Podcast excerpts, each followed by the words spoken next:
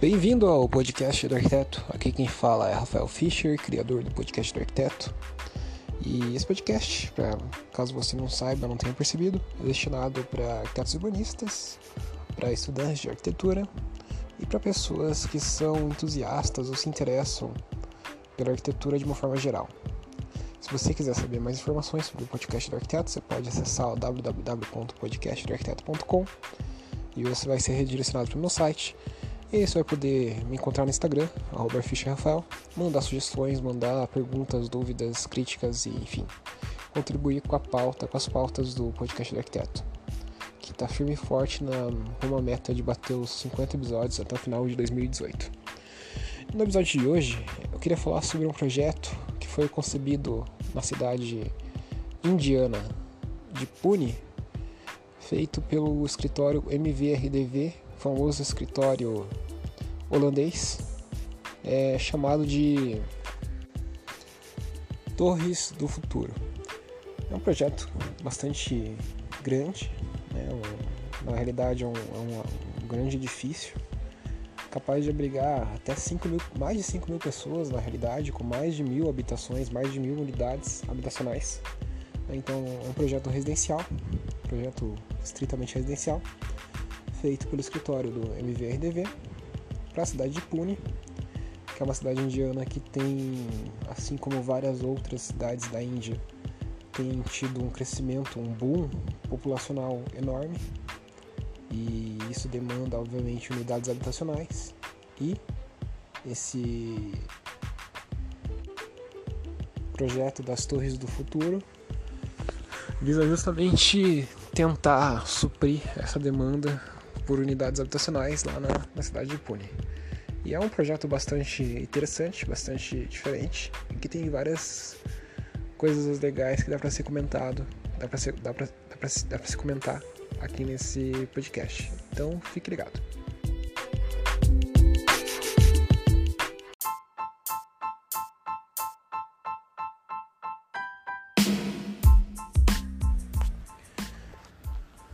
Uma coisa que é interessante de perceber a respeito da, da forma com que edifícios habitacionais são resolvidos na Índia é que é uma maneira de criar unidades de habitação muito parecidas com as que a gente vê aqui no Brasil.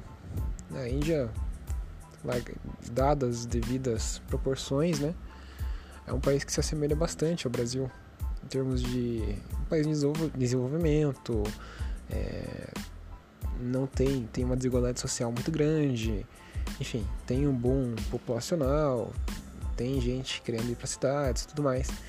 Então é um país que de certa forma se assemelha bastante ao Brasil. E na arquitetura, né, na produção de edifícios residenciais, não poderia ser diferente. É, então é bem comum por lá, nas cidades indianas, eles fazerem que nem a gente faz aqui no Brasil. Você quer fazer edifícios, você quer fazer residências, você quer fazer unidades habitacionais, você pega e faz várias torres tipo.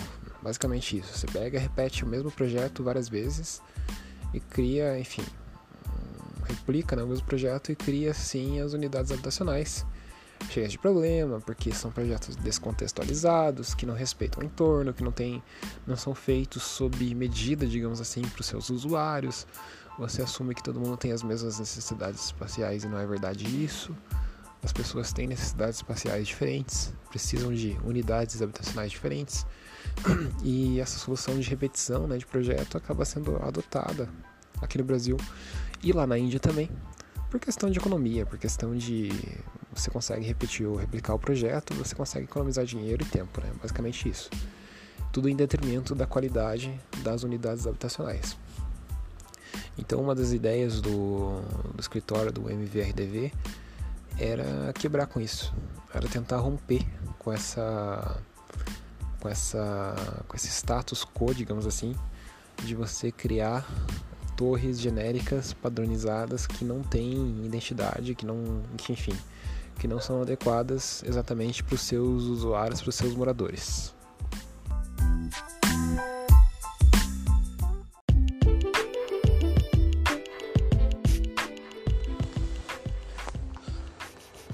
Proposta feita pelo MVRDV é basicamente um, como que dá para descrever isso no podcast?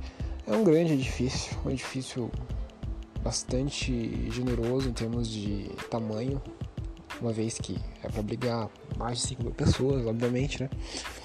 E que ele é distribuído, ele é articulado em uma malha hexagonal. Então imagina que tem hexágonos no, desenhados e você pega e estruda, você pega e faz o, o é, sobe o edifício em cima dessa malha hexagonal. Então é assim que eles pensaram o projeto. E aí conforme você vai subindo, você vai cortando, você vai fazendo inclinações no, no edifício de maneira a criar uma forma que não seja exatamente ortogonal, que não seja uma coisa tão rígida, tão monumental. Então tem esse aspecto meio de quase lembra uma montanha, se você vê o edifício do, do horizonte. Então eu vou colocar uma foto na capa, acho que vai ficar mais fácil de você perceber isso. Mas é um edifício bem icônico, assim, é bem diferente de tudo que é construído até então. Quer dizer, do padrão de construção de edifícios residenciais na Índia, né? Que, como eu já falei, se assemelha bastante ao Brasil. Então é uma coisa que se destaca bastante na paisagem. Né? Então é um edifício único, assim, integrado todo ele, que se distribui, que se resolve ao longo dessa malha hexagonal e que tem justamente essa questão das inclinações na cobertura, né, que quebra um pouco com essa rigidez formal da ortogonalidade da, das soluções é, comumente existentes na Índia. Então, ao fazer isso, ao fazer essa, esse edifício único, né, digamos assim, é, e, e distribuído ao longo dessa malha hexagonal, os arquitetos acabaram criando meio que uns pátios gigantes assim, né, que acaba sendo uma coisa boa, porque daí você consegue dar bastante afastamento de uma unidade em relação à outra, então não tem aquela situação bizarra que acontece quando você tem muitas torres uma do lado da outra, que você fica enxergando o seu vizinho cara a cara. Não, nesse caso você tem esses pátios gigantes em forma de hexágono, então você fica bem afastado em relação ao à unidade que vai ficar na tua frente, que faz parte do mesmo prédio, né? mas vai ficar na tua frente, mas vai ficar com uma boa distância. É, você tira proveito dos visuais, você também consegue criar umas áreas de varanda que, por não ser tão próximo assim, uma unidade da outra, acaba tendo um conforto maior, acaba tendo uma questão de privacidade maior e isso acaba sendo benéfico. E a criação desses, desses terraços inclinados no topo do edifício, quer dizer, a, o estabelecimento dessa cobertura inclinada no topo do edifício acaba justamente criando terraços né, que podem ser aproveitados pelas unidades habitacionais. Então, aquelas unidades que estão aonde tem essa inclinação, né, no topo ali da cobertura, acabam tendo uns terraços bem legais, bem bacanas.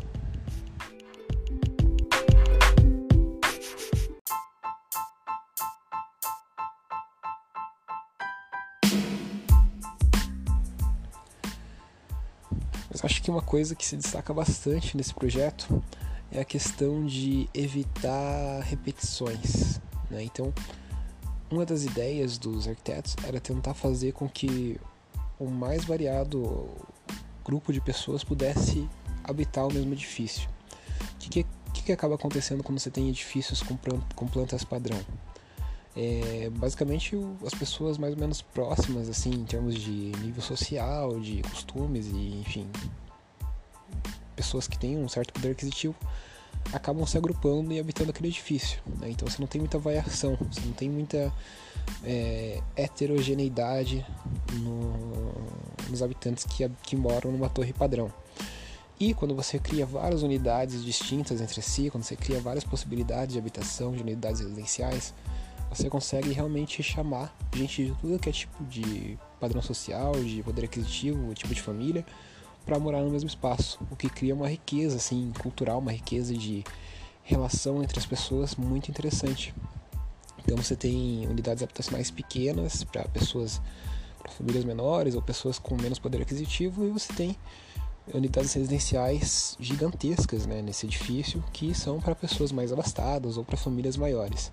Então você consegue fazer essa miscigenação, essa heterogeneização, não sei se existe essa palavra, mas você consegue criar um, um, ambiente mais rico mesmo, que tem mais variedade de população, que as pessoas conseguem ver diferentes, ver diferentes costumes, diferentes culturas, enfim, interagir entre si. Então cria um edifício mais plural nesse sentido. Outra coisa interessante, ah, tá, só reforçando então, né, é uma coisa que eles trouxeram, que o MVRDV trouxe para o projeto, nessa né, questão da pluralidade, de você é, disponibilizar várias tipologias diferentes de, de, de, unidades habitacionais no edifício, num edifício único, né, então quebrar com aquela coisa convencional e, e padrão das torres é, que são comumente construídas na Índia e aqui no Brasil também, mas na Índia no caso, né, na situação desse projeto. Então você tem essa riqueza assim, de variedade de, de unidades habitacionais, o que é bem interessante, né? Como eu já falei, você dá um, uma pluralidade para o projeto. Uma coisa interessante de notar é que assim, no plano original para essa área onde foi construído o projeto, estavam previstas 16 torres, 16 torres, todas uma igual à outra. Só que assim, Primeiro que tem aquele problema de você repetir as unidades, né? repetir as plantas e assumir que todo mundo tem as mesmas necessidades espaciais, o que não é verdade. Então já é um problema isso por si só. E outra coisa é que na Índia, assim como no Brasil também, essa questão de elevador é uma coisa muito cara, tanto a manutenção quanto a instalação. Então, às vezes é melhor você tentar minimizar a quantidade de circulações verticais e de repente instalar corredores do que você ter várias torres que cada torre vai precisar de uma circulação vertical. Então, quando, como o, o projeto da MVRDV é como se fosse um edifício único, você, ele, eles conseguiram concentrar os núcleos de circulação vertical em quatro. criar quatro núcleos de circulação vertical apenas, em vez de 16, que seria o número necessário caso tivessem as 16 torres. Então eles conseguiram economizar nesse sentido, né? ter menos núcleos de circulação vertical, ter menos elevadores, otimizar essa circulação vertical. Obviamente surgiram corredores né? para ligar os, as alas do, do edifício, mas é uma coisa interessante assim, do ponto de vista de economia. Né? Você cria um edifício único em vez de fazer vários, e você não tem que ter tantos núcleos de circulação vertical. Aí você tem os, os, os corredores para é, ligar esses núcleos de circulação vertical até as unidades mais distantes das alas do, do, do edifício. Outra coisa interessante desse projeto é que a, os corredores, eles, em função da, das leis de incêndio, eles têm que ser conectados ao, à parte externa em, algum, em algumas situações, em alguns momentos, justamente para poder ter essa troca de ar, para as pessoas poderem se acumular e tudo mais. Então tem rasgos na fachada, você vai ver na fachada do edifício que tem os buracos maiores, assim, que fogem do padrão é, estabelecido de, de, de, de, da fachada. E esses buracos têm cores diferentes, enfim, tem toda uma, uma, uma coisa plástica sendo trabalhada ali. E eles aparecem então na fachada, né? eles fazem parte da composição da fachada e são justamente esses espaços de convivência, né? que são ligados direto com os corredores e criam esses respiros, digamos assim, é... nas áreas comuns do edifício. Além de dar uma identidade própria para cada parte do edifício, né? porque senão seria uma coisa muito genérica, um edifício muito chato, digamos assim, sem muita variação, ia ficar muito repetitivo e ia ficar sem identidade, né? as pessoas não iam saber direito em que lugar elas estão do edifício se não tivesse esses pontos de diferenciação, né, que são justamente essas aberturas que foram criadas. E elas também aparecem no térreo. Então você tem, um, no fim das contas, você tem uma pista de caminhada, de corrida que percorre todo o térreo e ela transpassa o, o volume do edifício justamente através desses rasgos, né? Desse, por meio desses rasgos que também seguem o mesmo padrão dos rasgos já que estão presentes na, na fachada. Então é uma coisa interessante, assim, que tira um pouco a monotonia da, da composição da fachada, né, que poderia ser uma coisa extremamente racional e sem identidade, dá uma identidade, serve como uma área de respiro, uma área de convivência, uma área de identidade, assim, das pessoas e também contribui em uma coisa que, que é benéfica do ponto de vista da legislação é, de incêndios.